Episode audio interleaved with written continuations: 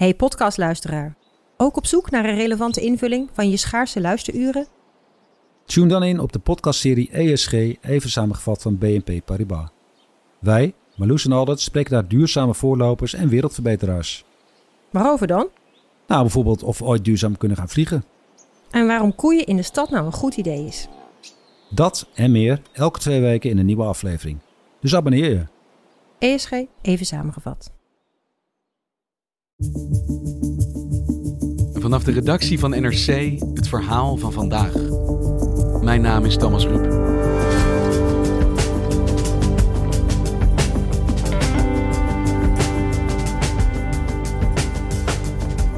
Vandaag is het vijf jaar geleden dat de raketaanval op vlucht MH17 plaatsvond.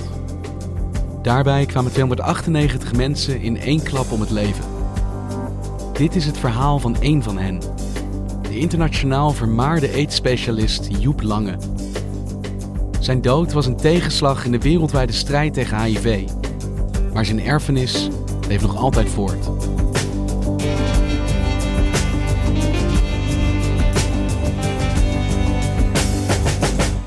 Eerste keer dat ik Joep uh, Lange hoorde spreken was op een congres hier in Amsterdam.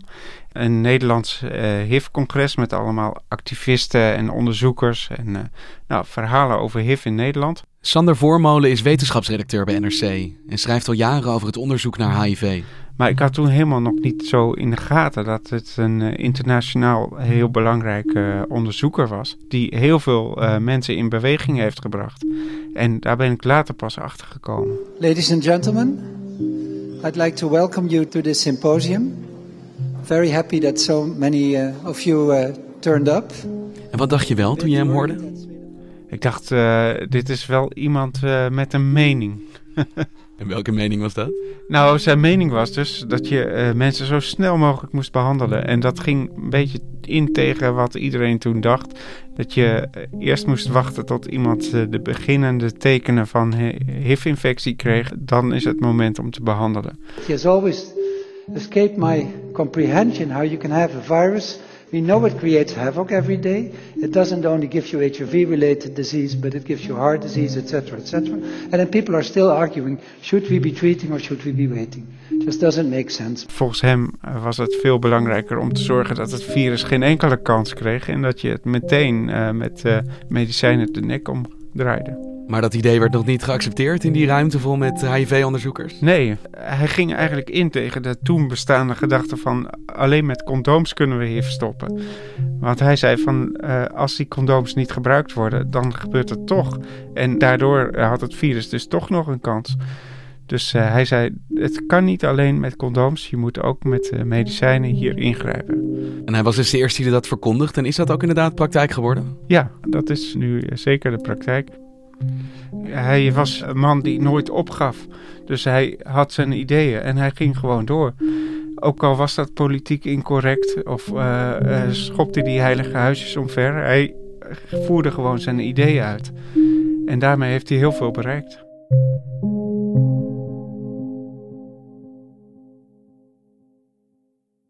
En wanneer was dit congres waar je hem zag?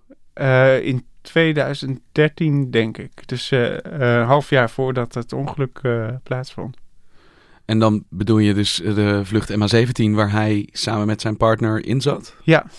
President Obama closed his news conference today with a tribute to some of those who were killed when that jet was shot down in Ukraine. On board were AIDS researchers and activists. The exact number is unclear. They were heading to an international conference in Australia. Veel AIDS-onderzoekers, beleidsmakers en activisten op weg naar een groot internationaal AIDS-congres. Zo ook de internationaal vermaarde onderzoeker Joep Lange. Ik heb daarover uh, Pieter Ruijs geïnterviewd. Dat is een vriend en een uh, collega-onderzoeker van uh, Joep Lange. En hij was al in Melbourne op dat Wereld AIDS-conferentie toen hij het nieuws hoorde.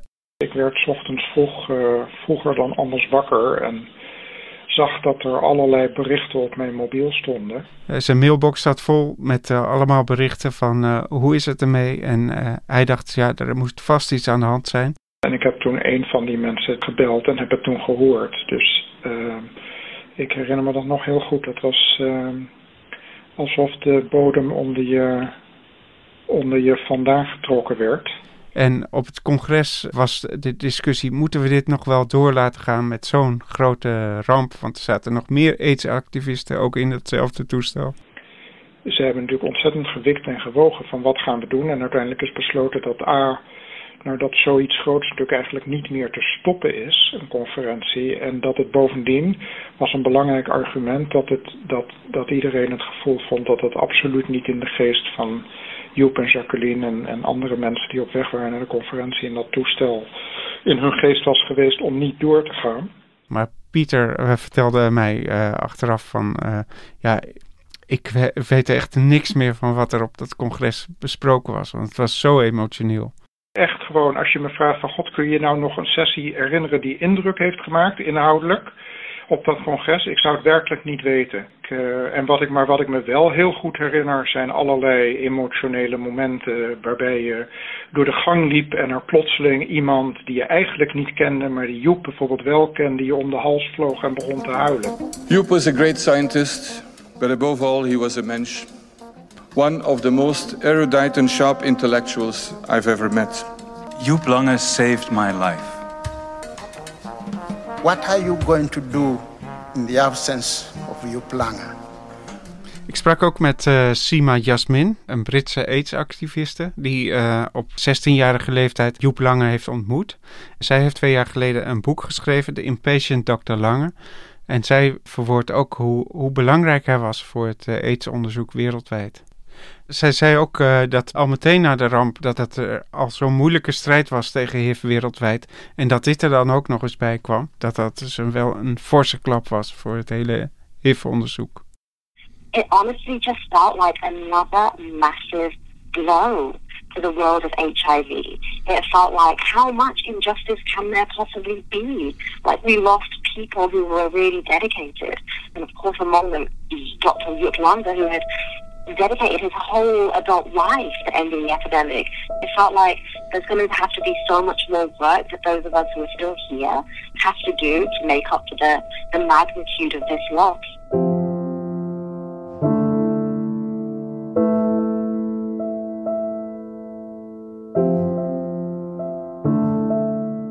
En weet jij hoe hij bij aidsonderzoek betrokken is geraakt, hoe dat voor hem is begonnen? Hij was eigenlijk uh, meer geïnteresseerd in de biologie. Maar de, uh, als student? Als student. Uh, maar daar vonden mensen van, nou, dat is geen goede wetenschap. Dus uiteindelijk is hij geneeskunde gaan studeren. En toen liep hij zijn kooschappen in het ziekenhuis in Amsterdam. En toen kwamen er ineens patiënten binnen met een mysterieuze ziekte, die uit het niets ziek werden helemaal in het begin gingen mensen vaak dood aan de eerste infectie, omdat wij helemaal nog niet in de gaten hadden van hoe je dat moest behandelen. Mensen kwamen naar de eerste hulp met kortademigheid. Maar die longontstekingen die je bij aids ziet, die gedragen zich heel anders dan een klassieke longontsteking. Dus zo'n eerste hulpdokter, die stuurde iemand weer naar huis en die was dan de volgende dag dood. En dan kwam de volgende en dan kregen ze opeens 10 liter diarree van een of andere parasiet of ze werden blind. Dus het was een soort cascade van ellende. En dat, dat, die eerste gevallen, dat was gewoon verschrikkelijk. Een paar jaar daarna eh, werd duidelijk dat het uh, HIV was. En dat die mensen aids hadden. En dus dat uh, hun hele immuunsysteem het niet meer deed. Maar hij zag die gevallen al voorbij komen voordat de medische wereld überhaupt gediagnosticeerd had wat HIV of AIDS is. Ja, precies. En daar uh, zaten dus uh, heel zieke jonge mannen waar ze eigenlijk weinig voor konden doen. En nou ja, Joep Lange was een zeer betrokken arts en die, uh, die ging daar ook veel verder in dan anderen. Op welke manier bedoel je?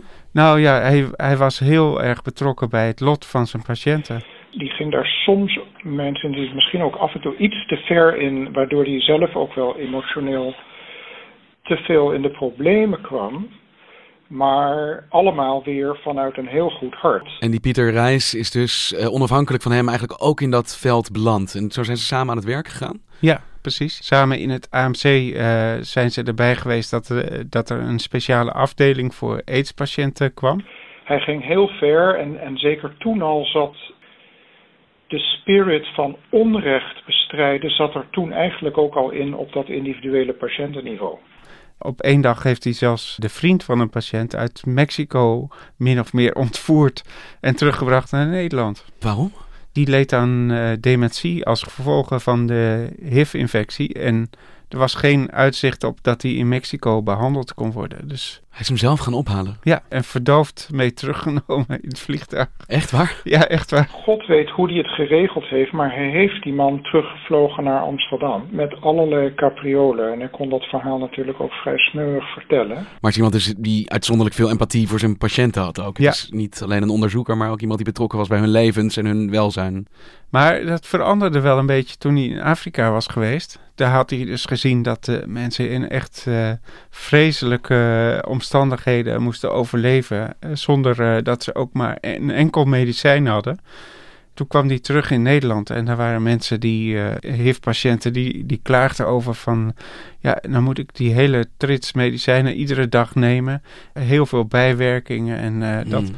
En dan zei hij van ja, je mag blij zijn uh, dat je überhaupt een behandeling krijgt. Als je het niet bevalt, dan zoek je maar een andere dokter. Zover ging hij daarin. Dat verhardde hem ook voor het geklaag hier, omdat hij zag wat het andere uiterste is, namelijk geen medicatie en dus ja. gewoon sterven. Ja, precies. Ja. Want wanneer is hij uh, bij Afrika betrokken geraakt? Wanneer is hij daar onderzoek gaan doen? Ja, dat was uh, begin jaren 90. 92 kwam hij bij de WHO. En uh, daar is hij helemaal door veranderd. Want hij heeft dus gezien wat een uh, gebrek aan medicatie daar was. En uh, daar heeft hij zich de rest van zijn leven voor ingezet.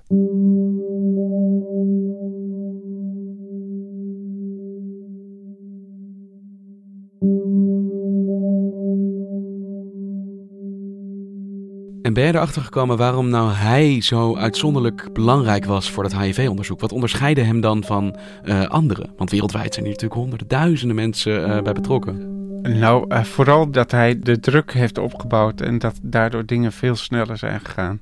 Ik denk dat dat wel zijn grote kracht is geweest. Zodra hij uh, vond dat iets moest gebeuren, dan klom hij in de mail, in de telefoon. En hij was gewoon een lastige vlieg die om je hoofd bleef zoomen. En uh, hij zette gewoon door. Dus die medicijnen in Afrika krijgen, dat had zonder hem uh, had het ongetwijfeld langer geduurd. Hij heeft heel slim bedacht dat dat via bedrijven moest gaan. Want die bedrijven die hebben veel personeel met HIV in dienst in Afrika.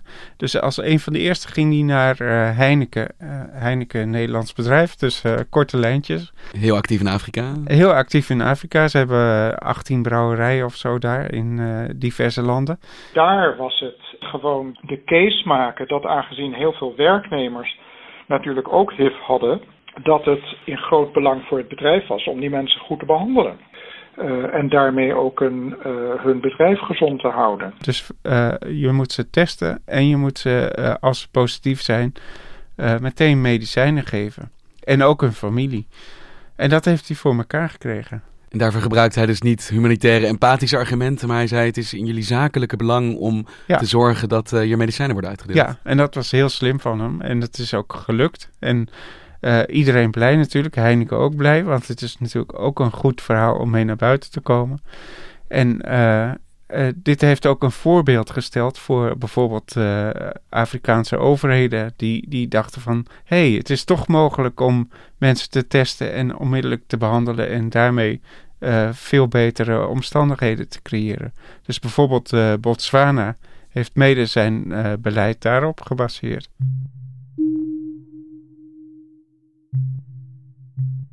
Een veel uh, genoemde uitspraak van hem is: Coca-Cola kun je in elk Afrikaans land op de meest afgelegen plekken ijskoud krijgen. Waarom kan dat niet met een HIV-medicijn? Dat is uh, gewoon een gevleugelde uitspraak geworden, die leidend is geworden in zijn pogingen om die medicijnen daar te krijgen.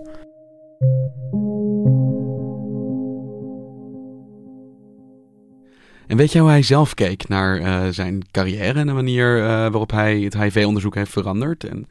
Nou ja, wat er in zijn carrière gebeurde is dat hij zich eerst heel druk maakte om de HIV-patiënten hier in Nederland. En zag hoe, hoe ernstig ze eraan toe waren. Maar toen hij eenmaal in Afrika was geweest, toen uh, lag zijn focus helemaal daar. Daar was iemand als hij misschien meer nodig dan hier. Ja, zo voelde hij dat wel. En hij, was, hij raakte ook steeds meer begaan met armoede daar. Uh, dus het was niet alleen HIV, maar ook andere infectieziekten waar hij zich zorgen over maakte. En over het gebrek aan gezondheidszorg. Hij heeft, hij heeft daar ook uh, voor gezorgd dat er een soort systeem kwam uh, waardoor mensen vanzelf een zorgverzekering hebben. Want dat ontbreekt volledig in Afrika.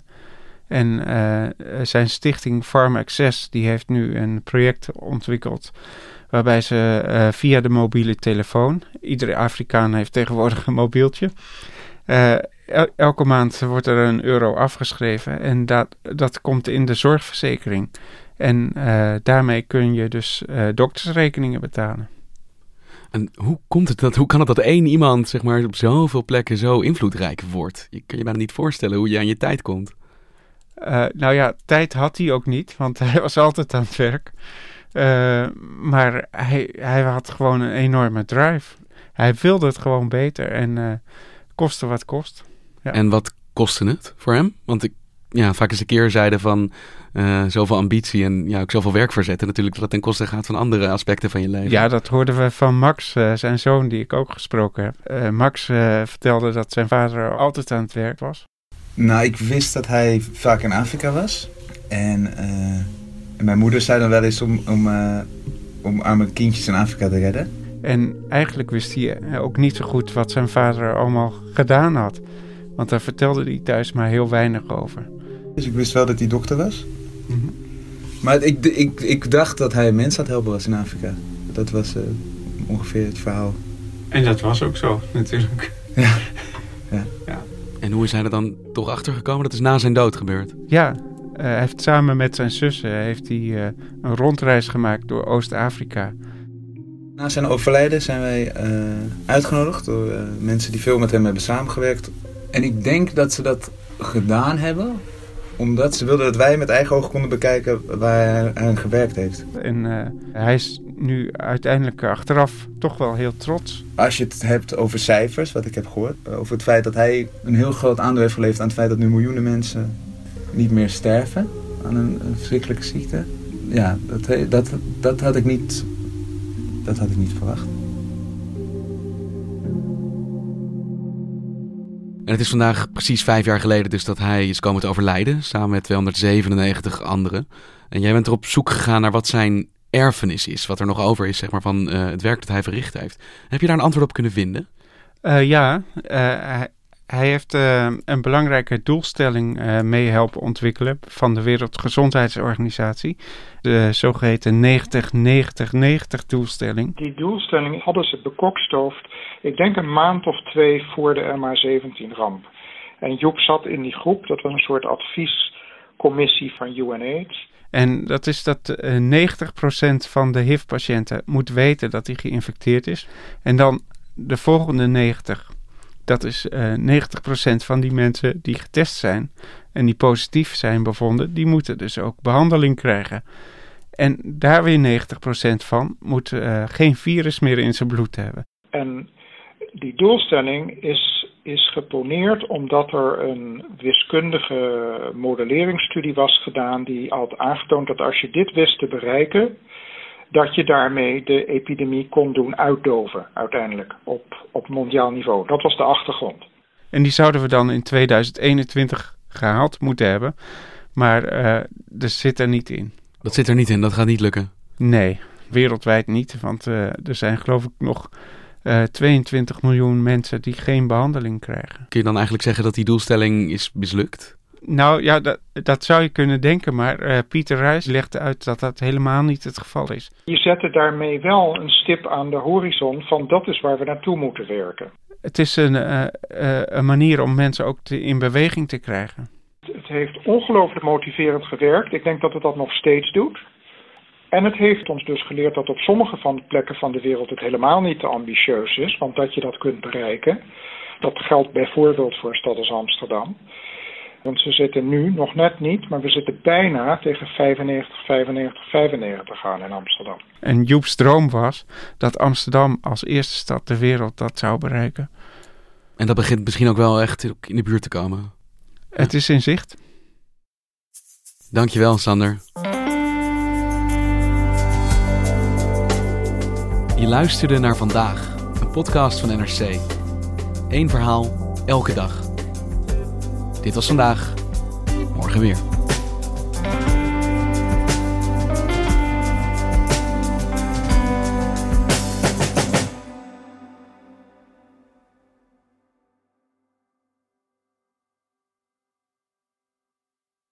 Technologie lijkt tegenwoordig het antwoord op iedere uitdaging. Bij PwC zien we dit anders. Als we de potentie van technologie willen benutten, kunnen we niet zonder een menselijk perspectief. Human-led, tech-powered noemen we dat. Ga naar pwc.nl.